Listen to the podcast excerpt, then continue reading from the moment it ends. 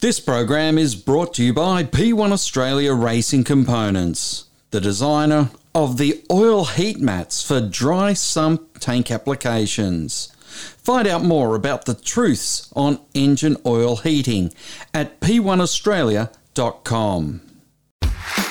You love supercars and keeping up to speed sometimes means hitting the rev limiter? Welcome to the Gates Rev Limiter podcast.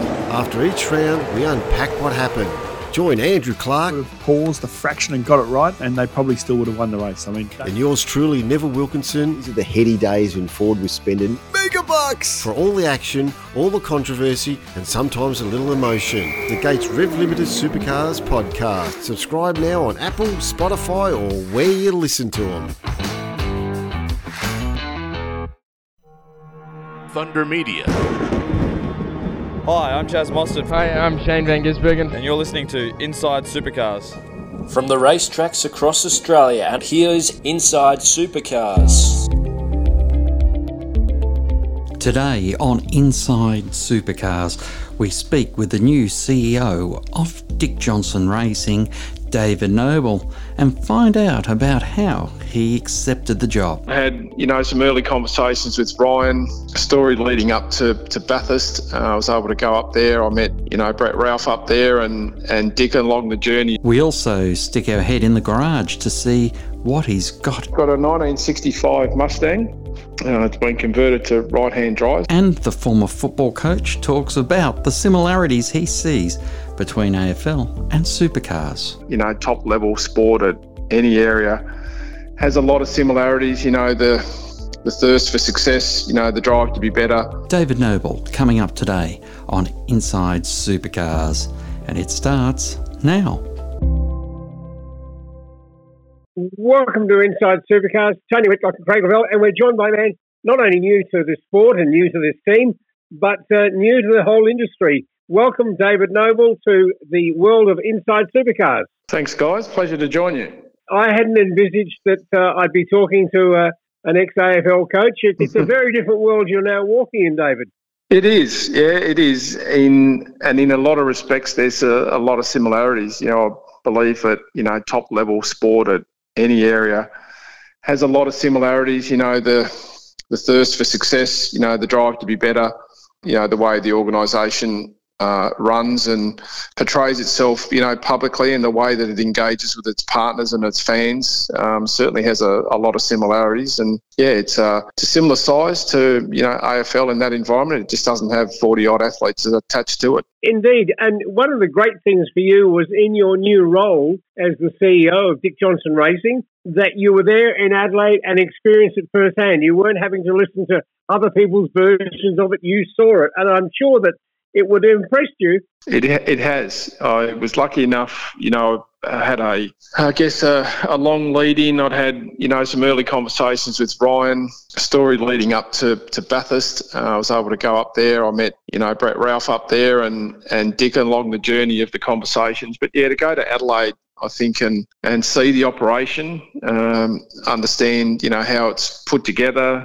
Um, I sat on the cans for the for the two races, and it was yeah a lot of similarities to to the AFL coaches box, you know, in regards to pre-race, you know, previews, strategy, post-race, you know, debrief. There was a lot of similarities. So um, yeah, it was it was great. The, the team did, did, a terrific job. We had a lockout on the Sunday and we got a podium. You are from Tasmania originally, but mm. when you took your first uh, administration role after your football career, it was up at the Brisbane Lions. Uh, well, I'd, I'd moved into admin at Adelaide, so I'd come through the coaching at at, uh, at the Crows, and I'd I'd spent probably the better part of five years there um, in the list management and then the head of footy before I went to Brisbane. So yeah, I'd had a I'd had a long stint, and before I moved into coaching full time, I'd also had a, a ten year period with AMP. You know, in sort of in an ad, administrative role. So I I guess you know that's what led led me to go back to that area. I'd had a um, a good understanding of you know sports admin and um, had done some study and undertaken some some new study. So yeah, that was the path I wanted to go back to. Perhaps there's no pressure cooker like the Melbourne Press and being a coach in it, and mm. particularly with North Melbourne, the team, the position you were in. How do you now take those experiences into the CEO role, understanding what this sport needs to get that pressure cooker happening around this sport? Yeah, well, I think one of the key things was, you know, that having the right people. Um, I've always been a believer of having the right people in the in the right seats, and I I guess being on the inside, um, you know, that was certainly.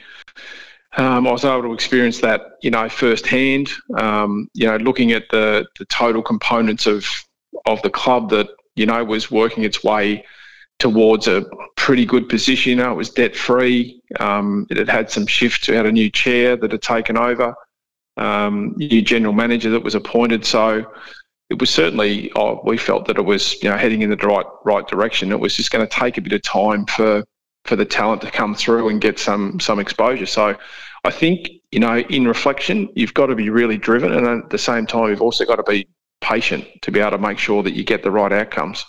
The biggest single difference between AFL or any type of game, ball sport, and motor racing is there are 20 something losers on the day, only one winner. Mm. And that's a, a, fairly different sort of mindset difference, I imagine, that for someone who's been, in your case, uh, you know, a, a player of uh, ball sports. I guess that's right. I, I think there's an element of what I would call a growth mindset that, you know, we, we need to apply in how you define what that failure looks like. Yes, on any given race, there are, you know, three that probably end up on the podium, and there's one that's you know pretty happy above the rest. But I think it's what you what you're looking to achieve throughout you know that particular round. Um, so how we define that um, failure, it gives us an opportunity to grow and, and allows us to continually, you know, pursue improvement all the time. Tell me, one of the things that's very different about uh, the team you're now with is that they had a solid grounding with the Penske organisation, and I'm sure you'd be you'd be, it's not, you know, au fait with every aspect. You know full well that Penske set a benchmark in world motorsport. They weren't just an American team who done hmm. good. Mm. You know, they're a world leader. So that's something that the teams learned, you know, very quickly in a short space of time. They had to get up to speed and they did it. That's something very much great for you to inherit, I, I would suspect. I think you're right. There, there's no doubt. Um, I didn't need to step into motorsport to understand you know Roger Penske's way. Um, you know they're a, a very um, strong brand in the way that they went about their business. So yeah, I, would known about Roger before. Um, in in that essence, before he came over here, um, I think AFL is terrific in the sense that it does explore and it researches, um, you know, a dumb number of different organisations that do it well. You know, the All Blacks pop to mind. Um, Dave Brailsford, I reckon, is another one that I've I've tracked and have emulated in his marginal gains concept. So I think you're right. The, the attention to detail, I think, in our industry, in the motorsport industry, is very strong. It needs to be. It has to be. You need to have strong process and you need to have strong discipline in order to get that car on the track and performing at a level that's going to allow it to win. It's interesting we get this opportunity to speak, David, because um, I, I, recently had a, a, lunch with John Bowe, and one of the things that fascinates me about motorsport in comparison with most ball sports, not all, but most, is the way in which motorsport and racing drivers and crews very rarely seem to get in the same trouble that players in NRL and less so AFL seem to get themselves into. And, you know, classically, we know that the stories bob up in the uh, tabloids as you know another player in trouble. Mm. Motorsport doesn't seem to get that. That seems to be something quite that is unique about motorsport. We just don't seem to get that sort of attack attractions. It is. It is very unique. I think it's a um, it's a breath of fresh air in that sense because I think the the demand as you're coming through as a junior and the expectation and the understanding of what you need to do as far as presenting to potential sponsors, presenting to future owners. Um, there's there's an element of that development, I think, within the motorsport industry that allows itself to be that way. It's, it's an expectation that that's what we need to do.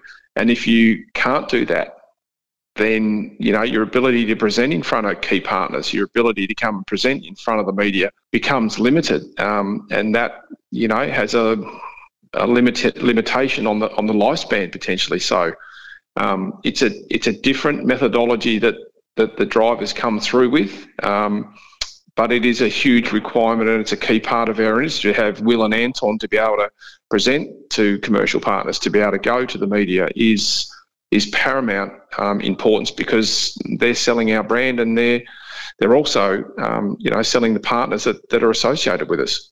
Talking about maturity, it sounds like you have appreciated racing drivers' maturity towards the corporate aspects of the sport, which are a huge part of it, are a lot earlier in life. Mm. But having been in a, a, number of different businesses, both sporting and, and professional, how is the maturity of the business of DJR? Look, I think we've certainly got some room to grow. There's no doubt we've got some challenges ahead of us, you know, with the new Gen 3, which create exciting opportunity for us. Um, you know, renewing your partners as you're moving forward, um, you know, is is absolutely important um, going forward. So, having success, continuing to drive our brand where it's you know a strongly recognised brand across the country. Um, you know, our fans um, and motorsport fans in general don't seem to cross over in a lot of the, the other sectors of you know the sports, the ball sports in particular. So, um, yeah, I think our our business has got you know a lot of areas to grow and. You know, I'm hoping that we might be able to bring some of you know my learnings from AFL and other different sports that might help us continue to be profitable and, and to grow our business. Speaking of Gen 3, did you get out there for the test yesterday, the Queensland uh, test, raceway test? No, I didn't. No, a few of the boys went up, um, and I'll probably have a briefing a, a, bit later in the afternoon. But no, I'm busily catching up with sort of more of our our staff here on the on the floor, to be honest, and, and spending a bit more time in the office. So I didn't I didn't get up there, but I certainly will in the new year. I'll get to to see a couple of our shakedowns. One of the interesting aspects, and it's pure happenstance and coincidence, is that you're able to come in with this new car, and so there's mm. a whole new game set with the way this is done. Now that must be very encouraging for you. It is. It um, it's the ability of for us to embrace, you know, the the new opportunities that are created, um, new problems to solve. You know, the way that we go about the methodology. Um, you know, having two new cars coming in is is very unique in in this sport, as as you guys well know. So that brings with it, you know, excitement. It's going to bring with it some disappointment. You know, it'll be that. Um, maybe it's one of those years that any team on any given day is going to be able to get their balance and their, you know, their car in the spot that can actually compete with anyone else. Who knows? Um, so that brings with it some exciting opportunity for maybe stronger competition. Um, but we're certainly going flat out at the moment to get ourselves prepared, and our guys have done an unbelievable job this year to, you know, to also assist with the homologation of of Ford, um, as well as continuing to put a competitive car on on the track week in week out. Football has a a season and then there's a, a defined break period before mm. you roll into your pre-season. We don't have that in motor racing. No. One of the huge challenges that every team has, and I imagine you're facing now, is how do you manage leave loadings, ensuring people can start the season fresh, but still homologate a car and then build at least two cars and a spare? yeah, it's a challenge. There's no doubt. Um, I'm happy to put the overalls and the boots on and go downstairs and help out if I need to. So, um, not sure I'll be much help apart from changing tyres. But well, look, you're right. We we need to have you know a clear break. Uh, we'll shut the workshop down in in a few days' time, and I think most will be done by mid of next week to at least get two or three, you know, or probably three weeks um, as a minimum. I think we're trying to aim for to to get some clarity, to get a break, um, to refresh, and then in the new year we'll we'll just have to make sure and keep an eye on everyone that they're not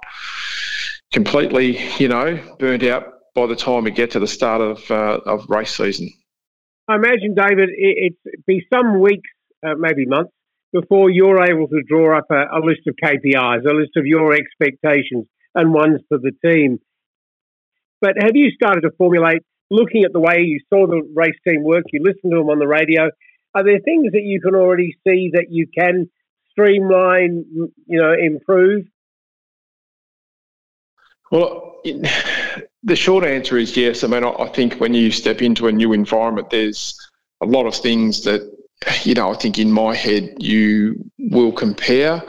Um, I think, you know, a couple of the areas from organisationally, I mean, we want to be an agile environment, you know, here to be able to solve problems quickly, to, you know, more, move forward quickly with um, solutions. You know, we want to formulate some balanced scorecards internally to make sure we can track how our people are and their well-being. Um, we do need and will be engaging with our partners to make sure that they're maximising um, the, the investment that they're making in us. We need to maximise their return. We need to make sure that our BTB business structure is is maximising their value as well. So I think it's not only just about you know the the execution of us winning races. It's also about executing how we want our business to flow and to run, um, and making sure that yeah, I, I, think by the time I get, you know, probably halfway through the year, I, I would think you know I would have a a pretty good feel on what those KPIs will be looking for. But I think your first twelve months is always about trying to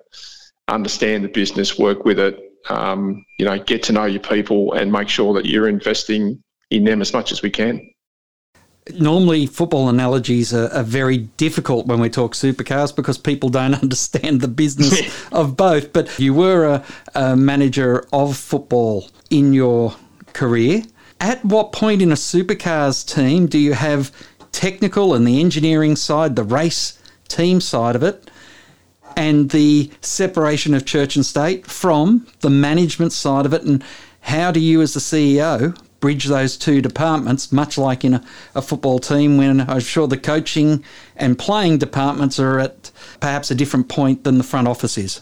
Well, I think it's backing in the people that you've got in those areas, you know, creating your framework around how you're going to operate as a as a team, you know, internally as well, whether you're creating a you know a management team, um, and yeah, making sure that the people that are within those management areas underneath you or beside you that have got the resources that they actually need to operate and to function. So um, it means that we can divert our resources to an area that might need more assistance or less. Um, so I think that the capacity for us to keep a handle across the businesses to how we function, how we move on a weekly basis, what we need to actually prepare and review, you know, pre and post race I think it's all those things that come into the process and the structure of how you set up internally and how you manage across those different sectors. It's very similar, I was saying before, it's very similar to a football um, department or a football club structure. You know, you've got a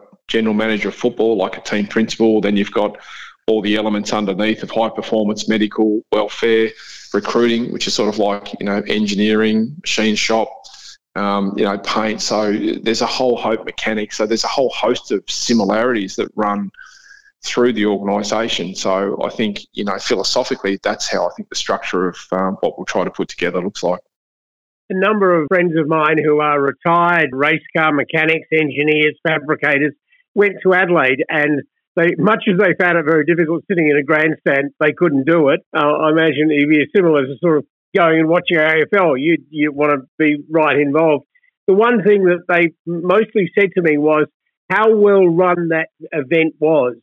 I mean, obviously, it's sort of almost 30 years in the practice, 30 years in training, and something that you probably would not be aware of, and I tell it to a lot of people, particularly South Australians, is that the South Australian Motorsport Board taught Formula One how to do Formula One. And it's something that, that showed up that weekend because it ran slickly. There were no giant gaps in the program. There were no large spaces empty around the track anywhere. It was chock a block full of things that were happening. And, uh, you know, it, it really did, it was a showcase of the way in which the Adelaide 500 was set up. And now, as a final event, as the last one in the Supercars Championship, it's an amazing situation to have it one that went so smoothly for its first running as a final event. Yeah, certainly.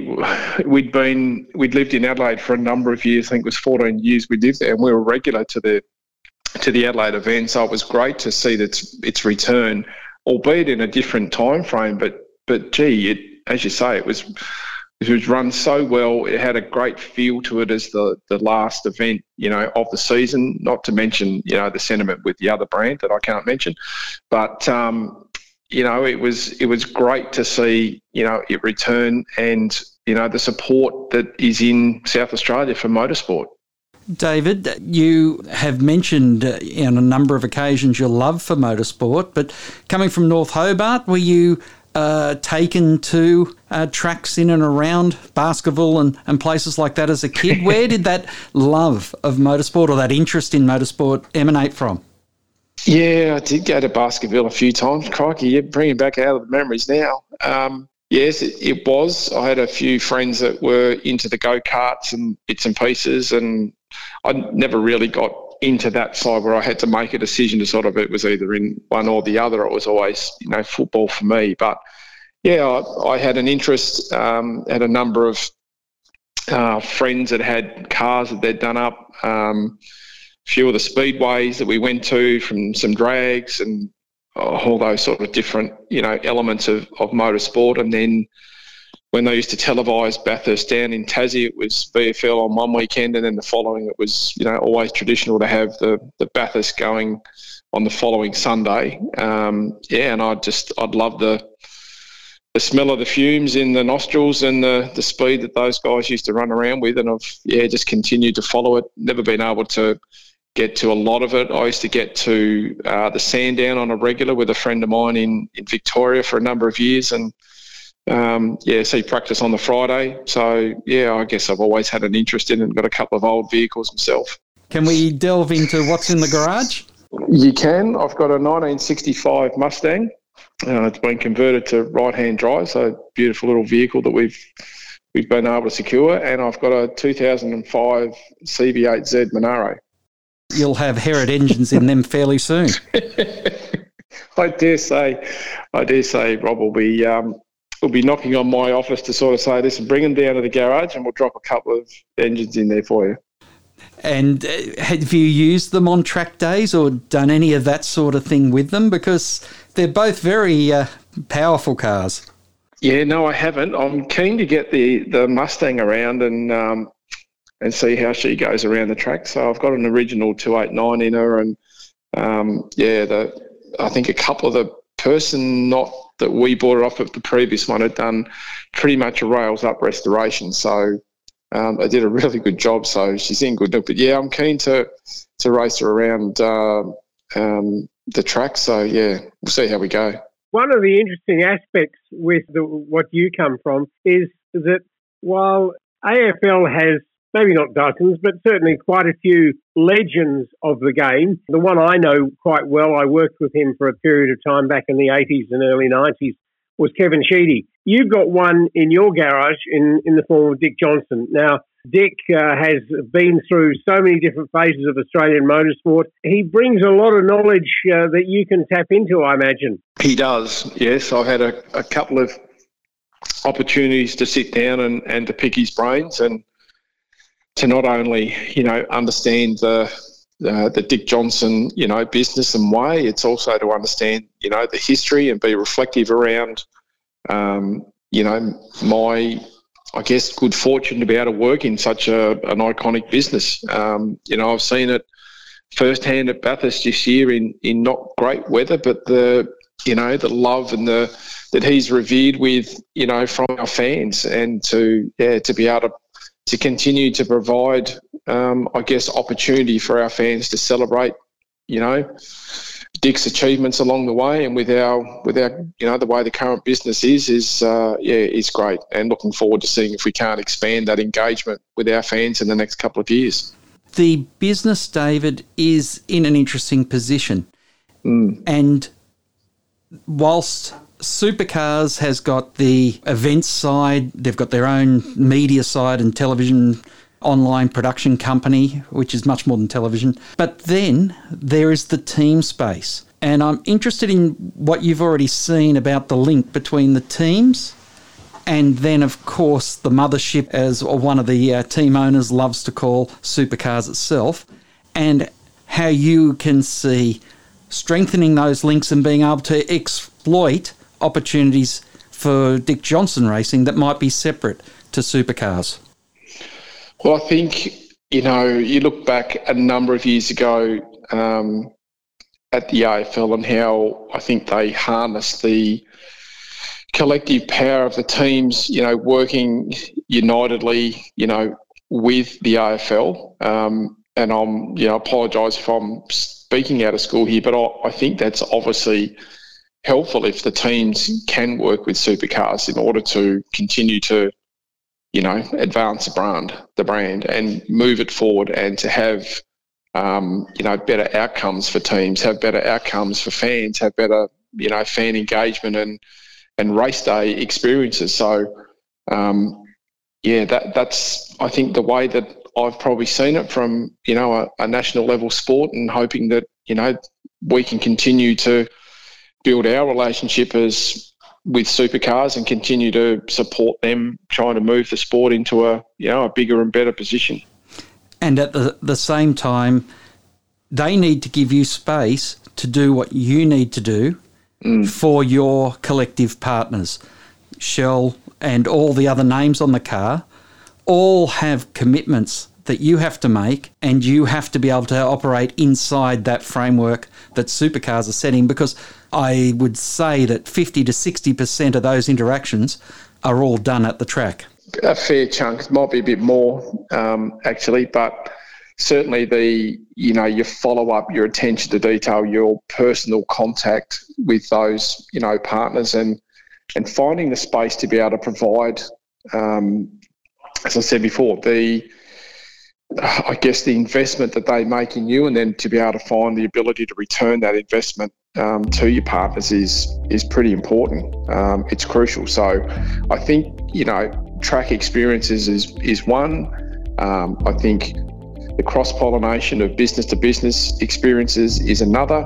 Um, I think the the personalisation of working with those partners individually as to what you know future opportunities might provide is also another another avenue. So yeah, so finding that space in the middle ground between you know head office between supercars and ourselves as in our own space is important.